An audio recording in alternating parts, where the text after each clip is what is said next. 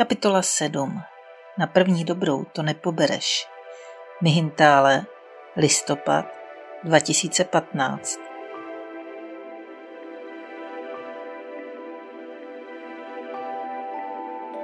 Jsme tu sotva druhý den a už couráme bosky na třetím posvátném místě. Blázni. Tentokrát na kopci v Mihintále – Obklopují nás tři vrcholky, na které můžeme vystoupat po vytesaných schodištích. První z nich korunuje zdaleka viditelná stůpa Mahásej. Ze druhého hledí do kraje monumentální bílý Budha a třetí nabízí skalní vyhlídku bohvě proč zvanou Mahindovo lože. Vůbec se nezdá být pohodlná. Stoupám ke stůpě, ale jak velkému bílému probuzenému chlápkovi, a vyhlídku přenecháváme zástupu ostatních turistů. Nahoře mi to samozřejmě nedá, fotím nekonečné množství pohledů do blízké i vzdálené krajiny, dovádějící promyky a z protějšího vrcholu mávající leu. Tož turismus. Baví mě místní makakové. Neustále přemýšlí, jak proniknout do tajemství našich batohů, ledvinek a jiných zavazadel – k tomu účelu si vytvářejí strategie promakané do posledního detailu. Dva vás zabaví, třetí oloupí. Jak lidské. Máme toho s těmi chlupatými trpajzlíky hodně společného.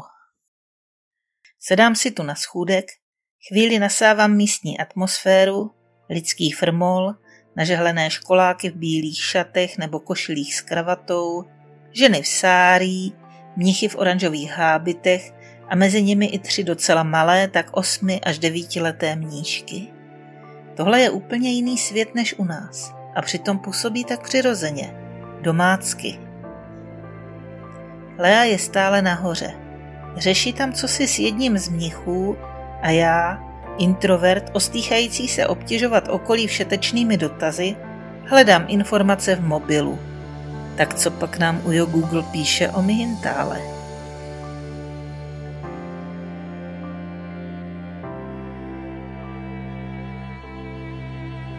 Tohle je nádherné místo. Skvělý výběr. Rozplývá se Lea po příchodu. Má stejný význam jako náš velehrad, víš to? Nahoře mi jeden mnich vysvětloval, že právě tady přijal buddhistické učení Anuradapurský král, protože dokázal moudře vyřešit jakousi hádanku se stromem. Ale tu jsem moc nepobírala. To nevadí. Jak nevadí? To je přece podstata příběhu. Nevadí, protože ji náhodou zná můj malý placatý chytrolín. Moment.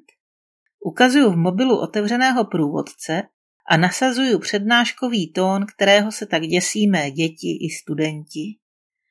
Lea však neohroženě naslouchá. Tak poslouchej. Roku 247 před Kristem se tu král Devánám Piatisa setkal s Mahindou, synem indického krále Ašóky, který byl velkým podporovatelem Budhy a jeho učení. No vydá, jeho dcera sem přivezla vzácný strom bódy a syn rovnou celou darmu. Ašoka měl zřejmě velký zájem o rozvoj buddhismu na Šrí Lance.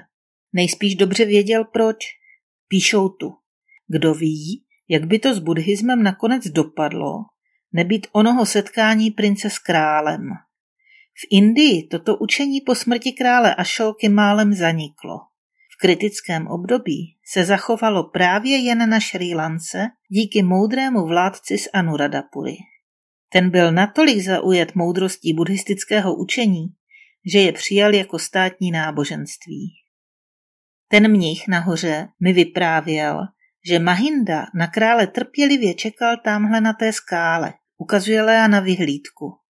Tak proto se jí říká Mahindovo lože. A jak to teda bylo s tím stromem? Král se jezdíval na lov, ale tentokrát se před ním na místo očekávaného jelena objevil Mahinda. Chtěl se ujistit o panovníkových schopnostech, aby předal učení do správných rukou. Proto se zeptal, jaké jméno nese tento strom, o králi. Tento strom se jmenuje mango, odpověděl král. A je ještě jiné mango kromě tohoto? Existuje ještě mnoho mangovníků. A jsou ještě jiné stromy, kromě tohoto a jiných mangovníků? Existuje mnoho stromů, pane, ale tyto stromy nejsou mangovníky. A jsou kromě jiných mangovníků a stromů, které nejsou mangovníky, ještě jiné stromy? No jasně, tenhle mangovník, přerušuje mne Lea. Vidíš, mohla bys tu být královnou.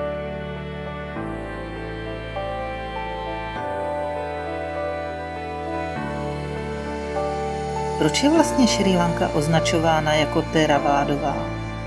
Navazují v autě na včerejší rozhovor. Buddha sice ukázal na jeden společný cíl, ale nabídl k němu různé cesty. Theravada je první ze tří hlavních cest. Obsahuje naprostý základ buddhistického učení, ze kterého se vše odvíjí. Druhou cestou je potom Mahayana a třetí Vajrayana. Liší se ty cesty od sebe moc? Jak se to vezme? Theravada je zaměřena spíše na mnichy. Mahayana a Vajrayana umožňují praktikovat také lajkům. Jejich modifikace berou v potaz odlišnosti kultur od Indie po Japonsko, od severu k jihu a dnes berou v potaz i západní svět. Buddhismus slaví úspěch právě pro svou variabilnost, při které si dokáže zachovat svou podstatu. A o čem je to základní teravádové učení? To jsou přece ty čtyři vznešené pravdy a ušlechtilá osmidílná stezka, které Buddha vyložil při takzvaném prvním otočení kola darmy. Včera jsem o nich mluvila, když tohle si vůbec nevybavuju. Vrtím hlavou. Nevybavuju si ani jeden z těch pojmů. Mluvila jsem o tom, jak Buddha během své dlouhé meditace přišel na to, že celá existence je strastí, utrpením a pomíjivostí. To je první vznešená pravda. O tom jsme mluvili, jen si neříkala nic o pravdách. Mně na tom nesedí to utrpení. Nemyslím si, že život je utrpení. Rozumím, on to není zrovna nejpřesnější překlad. Zkus si místo slova utrpení dosadit pocit nespokojenosti, nedostačivosti, nepohodlí. Tohle už má reálnější kontury. Věčná nespokojenost, pohon konzumní společnosti. No vidíš, a o tom mluví druhá vznešená pravda. Týká se příčin strastí a utrpení. Říká, že za ně mohou naše stále nové, čím dál tím větší potřeby, touhy a zejména lpění na štěstí, na majetku a na životě. No moment, ukaž mi někoho, kdo nelpí na životě. Ten, kdo se dokáže smířit s tím, že všechno jednou pomine, včetně života a včetně utrpení. Nevím, jestli se dokážu smířit se ztrátou života kohokoliv ve svém okolí. Budeš muset, protože se to jednou stane a ty s tím vůbec nic nenaděláš. Třetí vznešená pravda říká, že na strast a utrpení existuje lék a že jsme schopni odstranit jak příčinu utrpení, tak i jeho důsledky, jimiž jsou strach, hněv a další rušivé emoce. Vybavuje se mi bolest, která tyhle ztráty obvykle provází.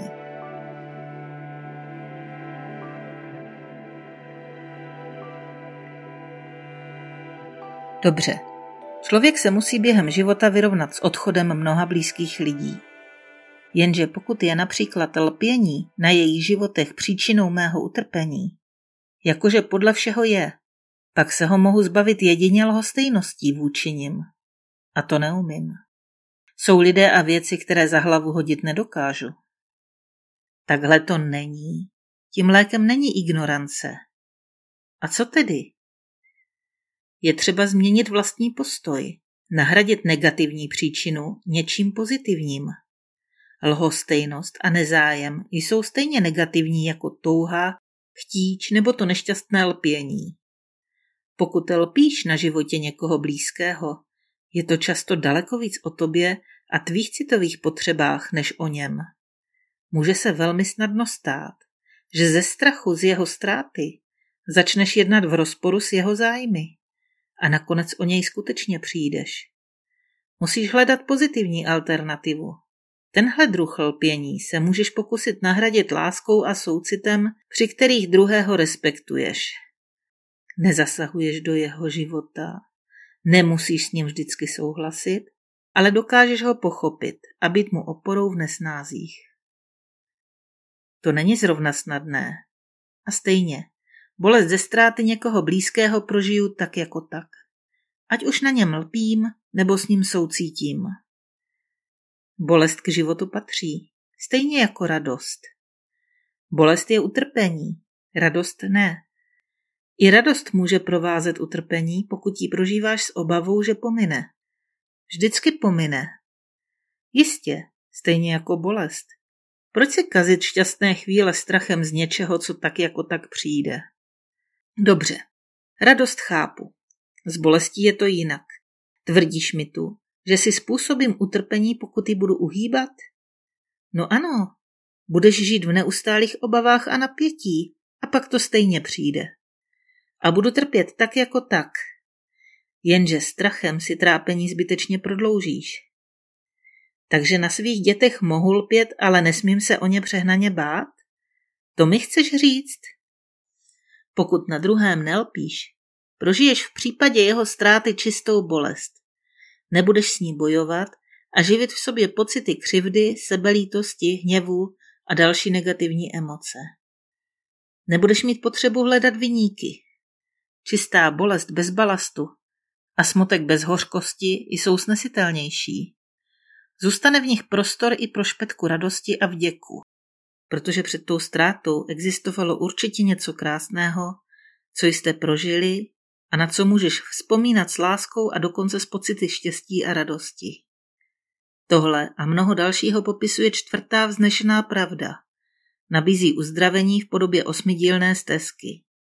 Pomáhá volit střední cestu mezi požitkářstvím a askezím, utrpením a štěstím, pocity strachu a lásky, soucitem a nezájmem.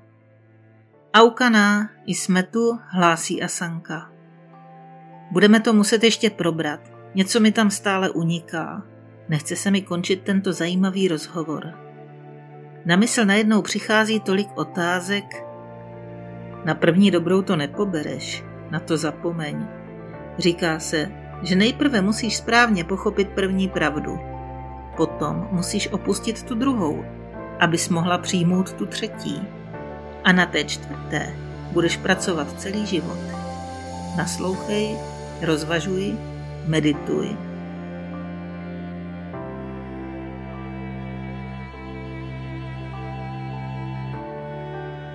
Dnes už víme, co se sluší a patří a hned u vchodu kláštera v Aukaně se zouváme a zahalujeme ramena a Sanka vykoukne spoza auta od beder popaty ovinutý v tradičním sarongu. Tyjo, vám to fakt sekne? Pokivuju uznale hlavou, ale já přizvukuje. Chlapi v sukni mají co si do sebe. Musíme mít zakrytá kolena, vysvětluje Asanka s poněkud rozpačitým úsměvem. Prodlužujeme si tedy nohavice. Teprve teď je vše v pořádku a všichni tři vcházíme na svaté místo.